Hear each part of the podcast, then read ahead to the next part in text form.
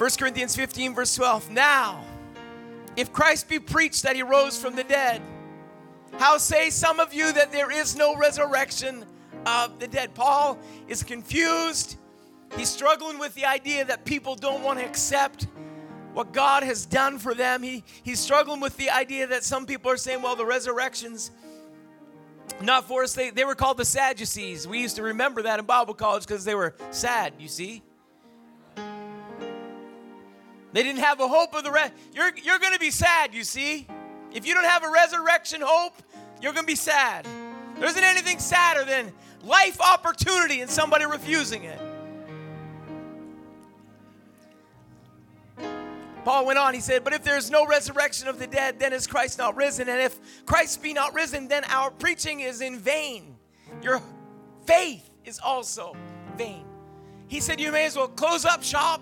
May as well shut the doors, save the money on the light bill.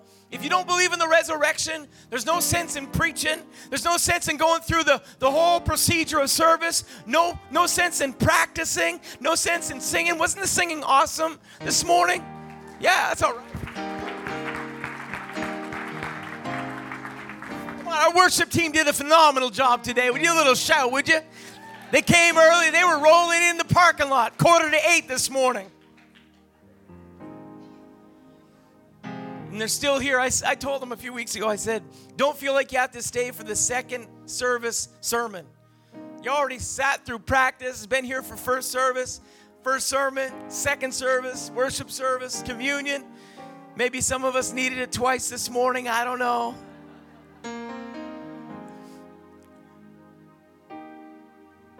But if we're just going through the motions, if we don't believe in this resurrection that we're preaching about today, if we don't believe Easter Sunday is more than a story, there's no sense in us getting together. But if we believe it, but if we know, but, but if we know that there was an empty tomb that morning, if we know that a dead Christ went in, but a risen Christ came out, then we have hope this morning.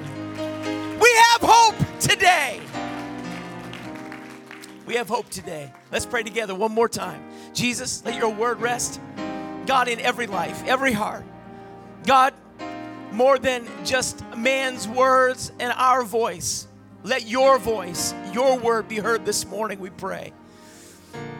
God, don't let that prayer just be formality. Let it be reality in our lives this morning. In your powerful and in your precious name. Somebody speak that name. In Jesus' name, you may be seated.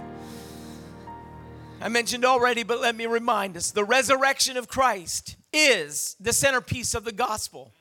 Without it, Christ's death, his burial, it's rendered ineffective and incomplete. Why die if you can't be risen again? Why go through the motions and the rhetoric if this isn't a reality to us? See, resurrection isn't just a New Testament idea. It didn't start with Jesus in the tomb. The resurrection idea, the resurrection promise, the resurrection power started in the Old Testament. It started with the beginning of humanity, as a matter of fact. You can find it with Adam and Eve. You see that they were supposed to die when sin, when they ate that fruit. They were supposed to die. But God allowed resurrection promise to be released in their lives. They never should have made it out of the garden. They should have been buried somewhere near the tree. But God allowed them to walk out with life because of his substitution power of, sa- of sacrifice. So we see it all the way from the very beginning that when we should have died, we got to live. Humanity, we're still in the room. There's a number of us. There's many of us here this morning that we weren't supposed to live, but God showed up. We weren't supposed to make it, but God turned the situation around. We weren't supposed to live, but God, I mean in the natural, we weren't supposed to make it. The doctor's report said impossible, but God said, hold on. You don't know who he's serving. You don't know who they're praying to. God showed up and turned it around. I need a testimony in the room for a moment. I, I know I'm calling for a little bit this morning, but, but I'll just remind you, I wasn't supposed to make it. Two pounds and fourteen ounces. My sister, two pounds and eleven ounces, way back in nineteen seventy-one. They didn't have the technology they've got now. They didn't have the know-how they got now. All they had was a report. Doctors telling my dad, ah, they ain't going to make it. I'm sorry. It's bad news. They're not going to be able to. But God, but God showed up in the midst of a death-filled situation. A life-giving, life-breathing God came in the room. My dad didn't know how to pray, but he just said a simple little prayer. God, if you'll bring them out of this, I'll bring them up to serve you. And all of a sudden, the doctor came back. His word wasn't what it had been. Now he said, I don't know what happened. I don't know what happened, but God moved in. I don't know what happened, but God showed up. I don't know what happened. Death had been the sentence, but life moved in. I don't know what happened. I'll tell you what happened. Resurrection power showed up in the room. And in that old general hospital in Saint John, New Brunswick, there's a testimony about what God could do. There's a testimony about the power of a living, giving God. That testimony is standing right here this morning. one hundred ninety-two pounds later.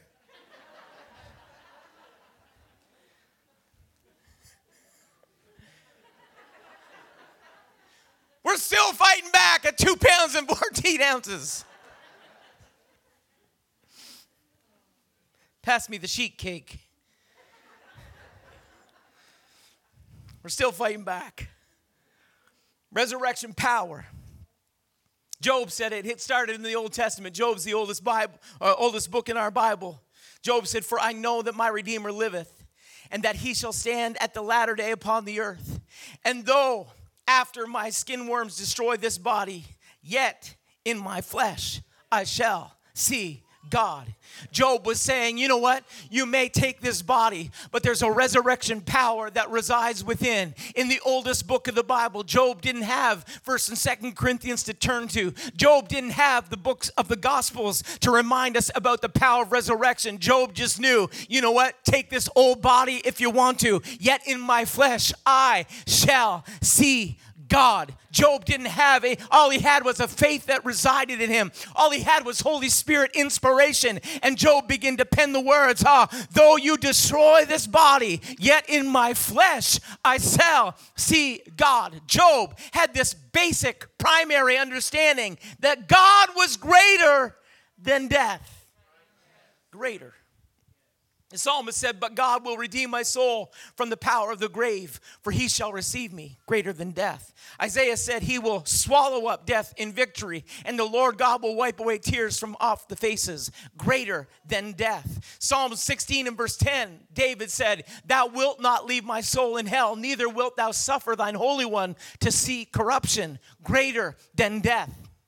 Daniel said it, and many of them that sleep in the dust of the earth shall awake, some to everlasting life, and some to shame and everlasting contempt. And they that be wise shall shine as the brightness of the firmament, and they that turn many to righteousness as the stars forever and ever, greater than death.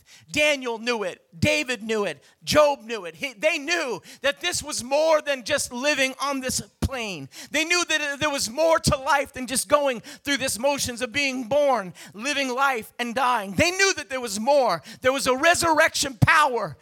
There was an eternity for us that we're going to stand before an almighty God one day. There is an eternity for us to gain. We don't have time.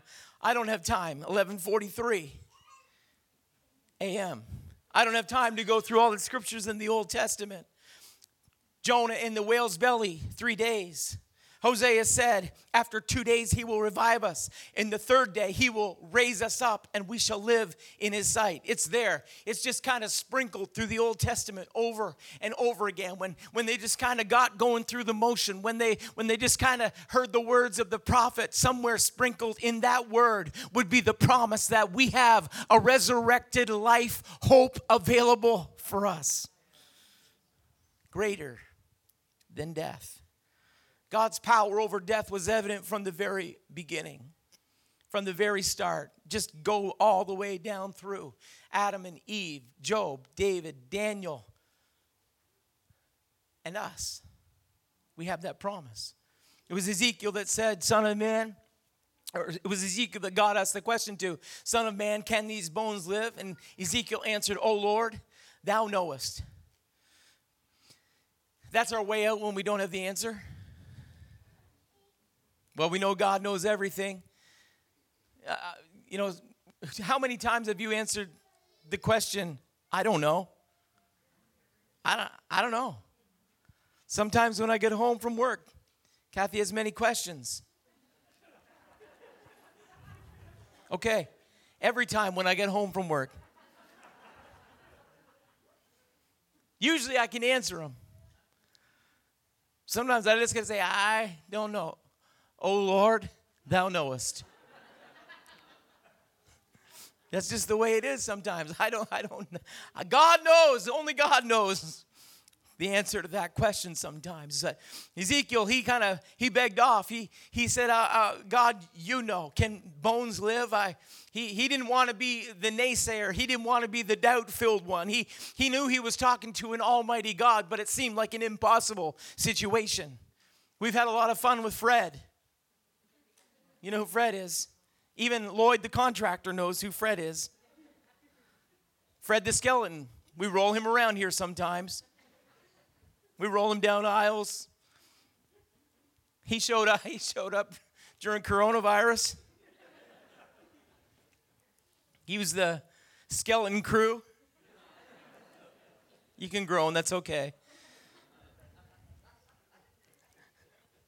He's a keyboard player and But I, if I, if I rolled Fred onto the platform this morning and, and I said, hey, hey, can can Fred live? Most of you would beg off, well, God only knows.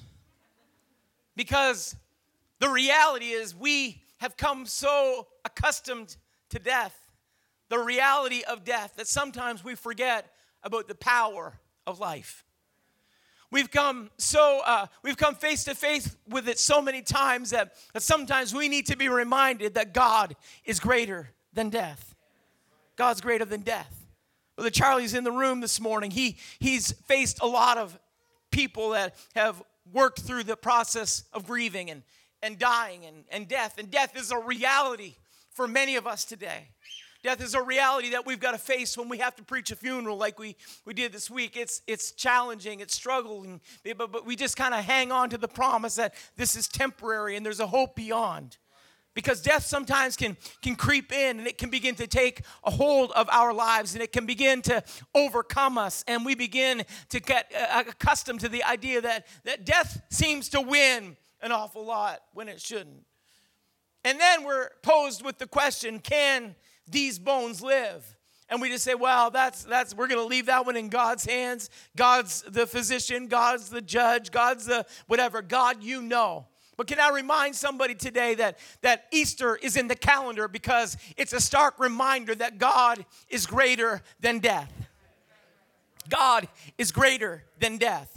Uh, God is greater than what brings us and leads us to death. The, the promise of life instead of death permeates the Old and the New Testament because we need many reminders that God is greater than death.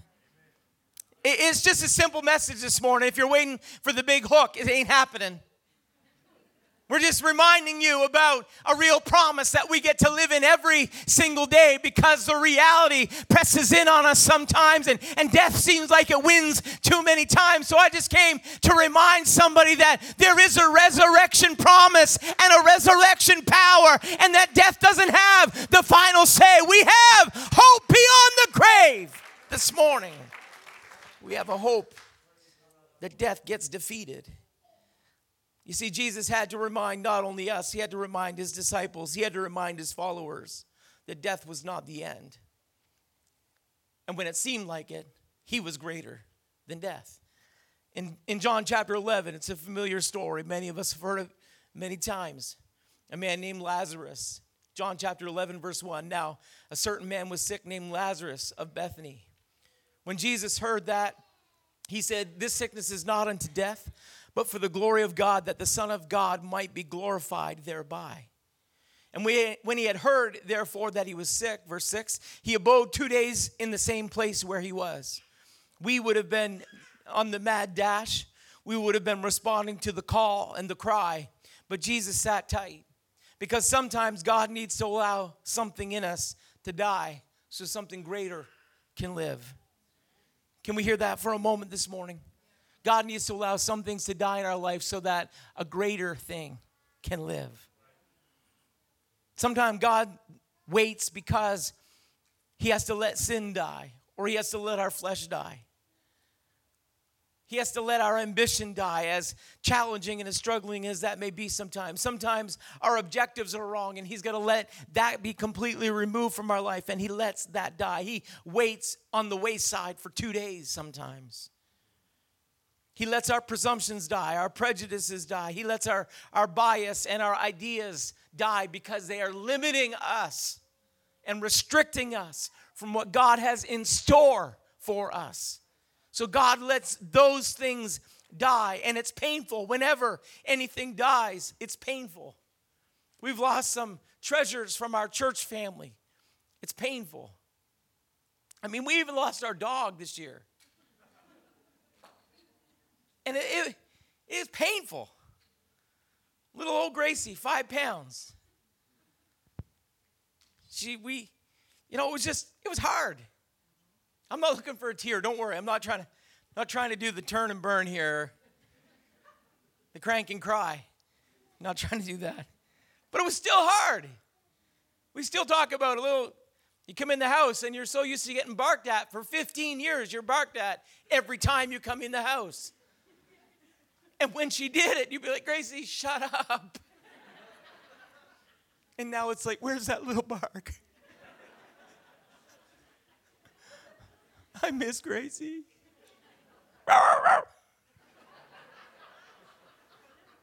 He is the resurrection. We met.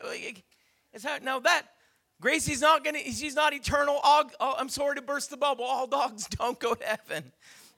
As a matter of fact, if Gracie's going anywhere,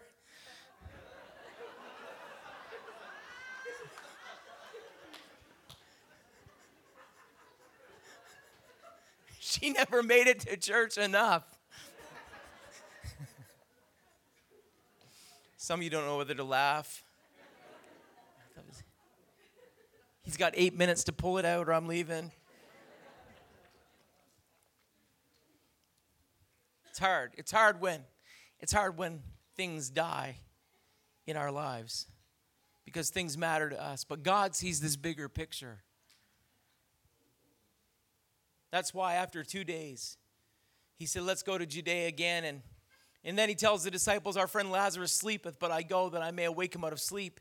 And the disciples still don't get it. Lord, if he sleep, he shall do well. They were kind of saying, you know, good for him. Like, we, We're out here doing the work of discipleship, and we're being discipled, and we're the dis- disciples, the hard work, hard working disciples. Lazarus is there sleeping. Let's let Lazarus come to us. And Jesus, finally, Jesus said, no, no, you don't get it. Lazarus is dead. Jesus always addressed death by something other than what it was, because he was greater than death. Jesus said to them plainly, Lazarus is dead, and I am glad for your sakes that I was not there, to the intent that ye may believe. Jesus was saying, I have a greater plan. I have a greater picture. It seems impossible right now, but I'm not finished yet. I'm glad that I wasn't there, because there's an intention behind what I'm doing. There's a belief that you have yet to receive, to the intent that ye may believe. And un- until now, they could believe that Jesus was a teacher, that they they'd never heard anything like it before. Until now, they could believe that he was a healer. He he'd opened blinded eyes. He'd uh, took away the leper's leprosy. He'd he'd healed over and over and over again. Until now, they could see his compassion, his love for the unlovable, his touch for the untouchable, his help for the overlooked. He was he was greater than the law. He was greater than sickness. He was greater than injustice. But the only way that he could prove to those people that would be following him and that would be carrying on his truth to the next generations was that he had to prove to them that he was greater than death. And the only way that he could prove that he was greater than death is that something had to be allowed to die. So for two days, he allows the story of Lazarus to become a harsh reality to Mary and Martha. And verse seventeen carries the narrative on. It said, when Jesus came, he found that Lazarus had already lain in the grave four days. And then said Martha unto Jesus, Lord, if thou had been here, my brother had not died. If you'd been here, if you'd, if you'd only responded to our cry, and if you'd answered our prayer, if you'd, if you had come when we had called, if you'd responded when we had prayed, we wouldn't be in the situation that we're in, because Bethany is always that place of impossibility, but we can't get to resurrection power without traveling to a place called Bethany in our lives. We can't get there. We we can't get there. So, so now we've got to ask ourselves this morning, I mean in twenty twenty-one, we've got to ask ourselves, what's the impossibility that's in between me and resurrection power operating fully in my life? What, what is it that, that God is wanting me to see clearly? What is it, that the greater picture that God has? What is it that, that, that I've allowed in my life that he doesn't want to be there? What is keeping me from becoming what God wants me to be? And you find it. You don't find it anywhere else. You can't find it in Jerusalem. You can't, you can't find it in Judea. You can't find it. You can't find it on the Sea of Galilee. You can't find it in the seashore, the lakeshore. You can't find it anywhere. The only place that you can find it is in your Bethany. And Bethany is a place where you lose something that means a lot to you. Bethany is the place where impossibilities center, where hopelessness abounds, where the hapless situation occurs, and you're left wondering, what in God's name is happening to me right now? So we have to ask ourselves, what is the Bethany in our lives? What is God allowing to die in us? What hope is drifting out of reach? What heart hurt is left unexplained? What pain is persisting? What's the hole that just simply can't be filled by stuff, by money, by popularity? What is what is missing? And what's the thirst that can't be satisfied? What is God allowing to happen to us in Bethany? What is our Lazarus? What is the thing that God is allowing to die in our lives? We can go back to the music this morning. And too often in this situation, you know, Mary and Martha are in the story because we are like them.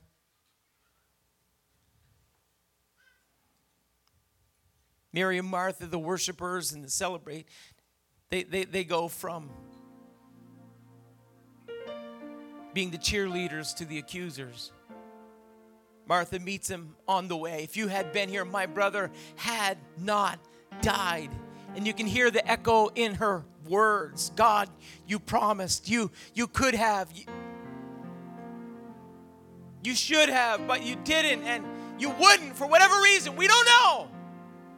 But we're left hurting. We're left broken. We're left angry. We're, we're left frustrated. We're left this. We're the bear. In every circumstance, everything just kind of, we're primed and we're ready to pounce, and, and we're angry and we're ready to lash out and we're ready to, re- if you had been here, God, if you'd responded, if you'd answered, and somewhere God has a bigger picture and he sees it all and he knows what we're going through. He sees us in that moment. And God, this is like Google Earth, you know? You kind of get lost where you are sometimes and you got to zoom back. And then all of a sudden you're like, oh, that, ah, I see now. I see where I am. God's like, God's always got Google Earth on. He knows exactly, he sees the big picture. You're like, I'm lost, I'm losing, I'm drowning, I, I'm missing, you don't know where I am. And God says, I got you, I got you right here. I got you, I know what's happening. You don't see the big picture. I've got you, I'm zoomed in right now. You're you're so focused on what's happening in your life that you can't see the bigger picture. And, and all you can see is that you're dying, but you're not seeing that I am greater than death. I'm greater than the death that's entered your life. I'm greater than the thing you think is going to take you out. I'm, I'm, I'm just greater. That's what God's saying to somebody this morning. We don't see it, but in his providence, God is slowly releasing his promise. Slower than we wanted, slower than we anticipated, slower than we expected. Days beyond death, but God is greater than death. You see, Jesus said unto her, he attacks, or she attacks him, and he responds, your brother will rise again. Martha said, I know, I know he's going to rise again in the resurrection at the last day. And Jesus says, no, I, you know, you're missing it, Martha. Let, let, let me just zoom you back for a minute. Let's get a bigger perspective.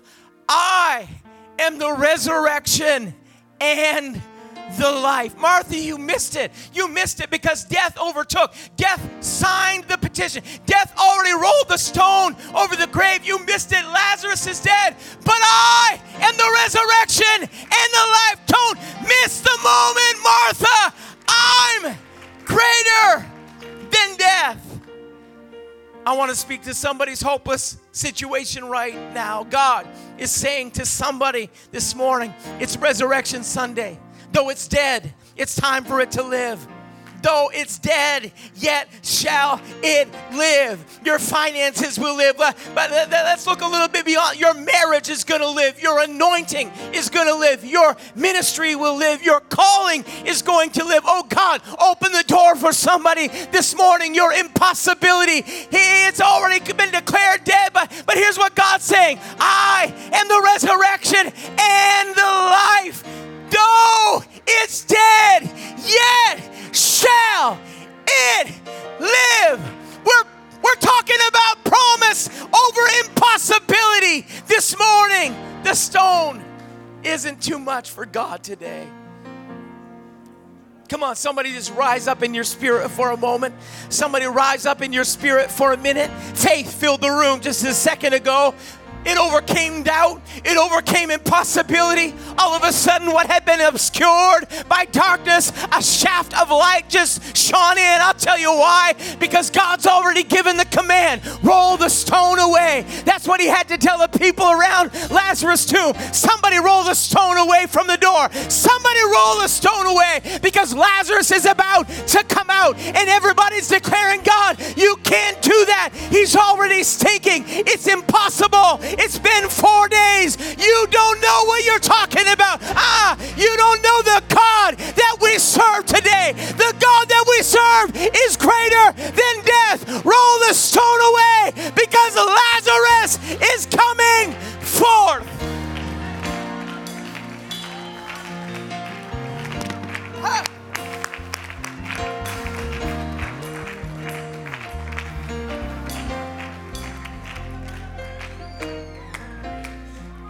Oh, somebody just put polite on the shelf for a moment and somebody reach out because you're in the tomb right now. And for the first time in a long time, a shaft of light just shone in. You've been wrapped up in the grave clothes long enough. You're looking at the ceiling and you're wondering, what in the world am I doing here? I've got to tell somebody the call is coming. Come forth. Come forth, Lazarus. Come on out. It's time. We don't need an excuse for the grave clothes. We already know all about it. But Lazarus came hum- hopping out, stumbling out.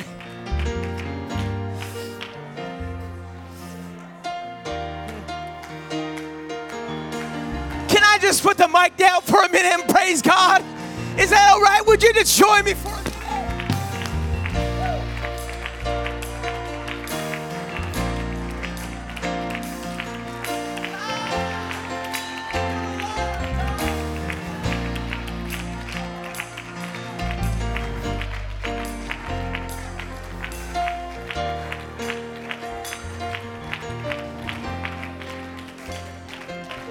If you stand together with me, I got five pages of notes, but none of us have time.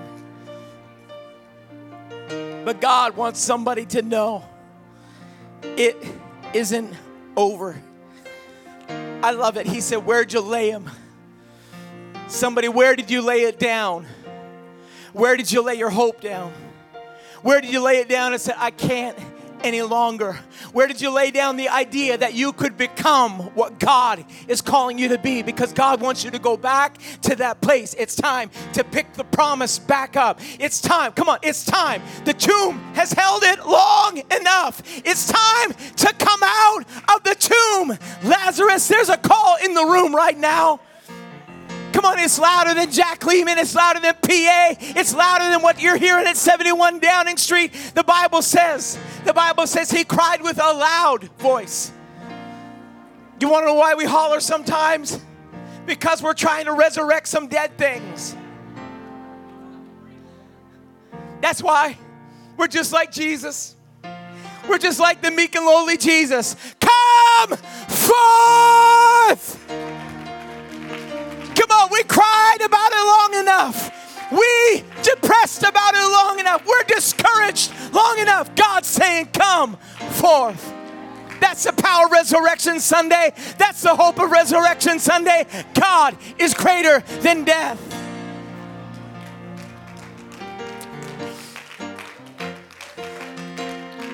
Somewhere in the future, somewhere in the future, there would be a group of people that stood around a garden tomb, and they wouldn't doubt about what God could do.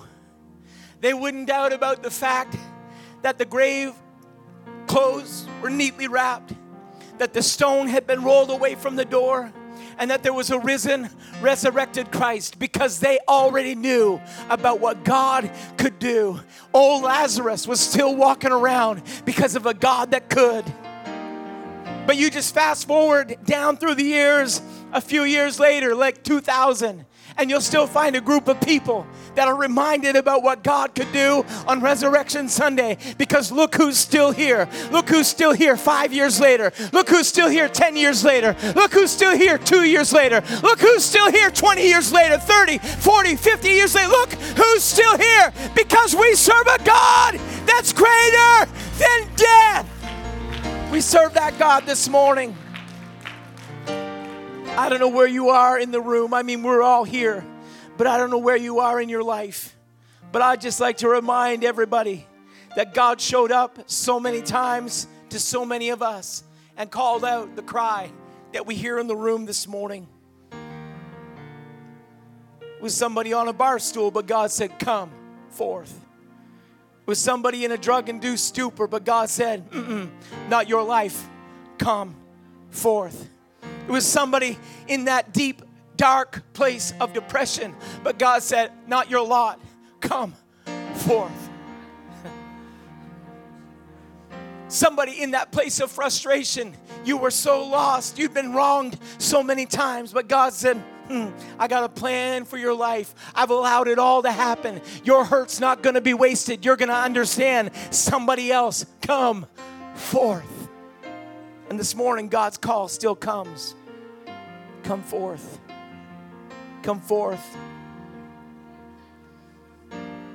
Come forth, Daniel, out of the lion's den. Come forth, Shadrach, Meshach, and Abednego, out of the fiery furnace.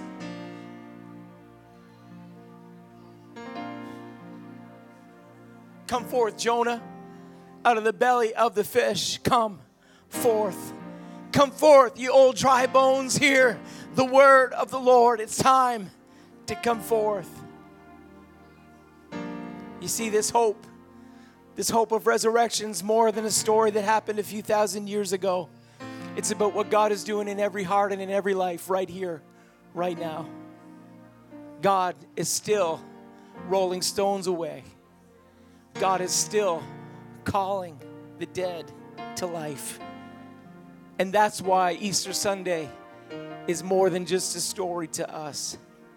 It's a hope of deliverance. It's a promise of resurrection power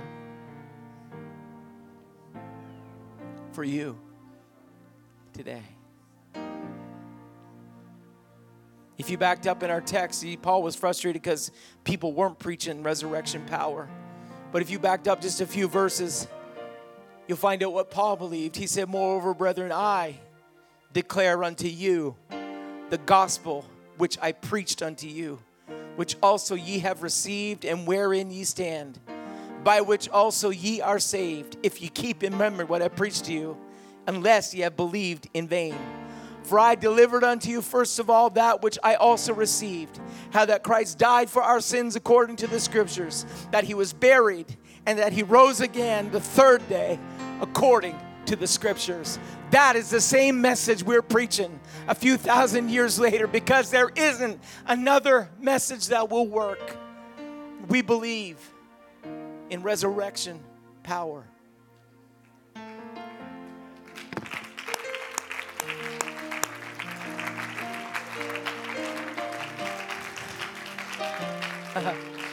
Oh, come on. Just put a little P S I'm finished.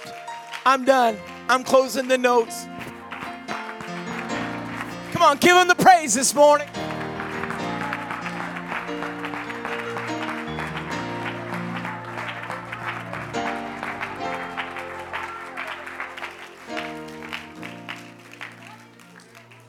Thank you, Jesus. The call to come forth always has a next step. It has a next step for every person in the room. A next step, whether you've been here sixty minutes, your first time in the room, or you've been here sixty years, like we're going to celebrate next, next week. It doesn't matter where you are. There's always a next step for you. And it always is accompanied with resurrection power. We can't do this on our own. Tried, failed, miserably. But here's what we know. If we release the power, the resurrection power into lives, God starts performing miracle on top of miracle on top of miracle. The death, the burial, and the resurrection of Christ is the gospel that we preach. The death, here, let me give it to you one minute. Ready? The death, your repentant heart. That's bowing your knee in a place of repentance. You say, I'm dying to myself. The burial is baptism. Got a brand new baptismal tank in the sanctuary. Why? Because we believe that you need to bury the old man so the new man can rise again in newness of life. That's your burial. And resurrection power is his spirit that fills our lives today. Everybody can receive that. And if you look back through, I just have to stop. I'm sorry. Let's pray. Somebody needs to receive the word this morning. Somebody needs to take your next step. And if you don't know what that step is, don't leave without talking to us today. Let's pray. Jesus, so grateful for your help that we've received this morning. God, I'm so grateful that you took people who were lost, who were dead in trespasses of sins, and you raised us up together to sit with you. God, you just didn't pick a select few. You chose everybody that responded to your word today. I pray that somebody will lift themselves up out of that place of hopelessness. God, out of Bethany, we hear the call to come forth today. We hear the call to rise up. God, we hear the call to newness of life. We hear the call today, God, of abundant life today. God, I pray that someone will receive strength to take that next step. Let your church be here to help in every way possible. We close this service with prayer, but God, your power, your resurrection power is leaving with somebody to live a brand new life. I give you praise. I give you glory. Would you do it together with me? Come on, it's been good to be in the house of the Lord. I worship you, Almighty God. I worship you, risen Savior. I worship you, King of Kings and Lord of Lords. Oh, it's Sunday, Easter Sunday. Let's just take two more minutes. That'll take us to quarter past twelve. We got time for that. Would you lift your hands and celebrate the greatness and the goodness of God? Somebody lift your hands and tell him he's greater. He's greater than the struggle you're walking through right now. He's greater than the challenge that you've been that you've been facing down. He's greater than that. He's greater. God's got a greater plan. He's greater than death.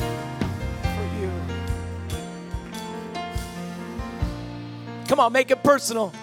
We still got thirty seconds. Somebody, God can change your life in thirty seconds. God can change your future in thirty seconds. God can change your eternity in thirty seconds. God, we're giving it to you this morning. We're turning it over to you this morning. Would someone just give a mighty Easter Sunday amen? God bless you this morning. You're dismissed. See any of our staff, any of our anyone on the platform can talk to you about the next step to take, whether it's a Bible study, it may be baptism, it may be praying a prayer of repentance. See any of us, we can help you. Infilling of the Holy Ghost, you'll want to receive it. It's power. God bless you in Jesus' name.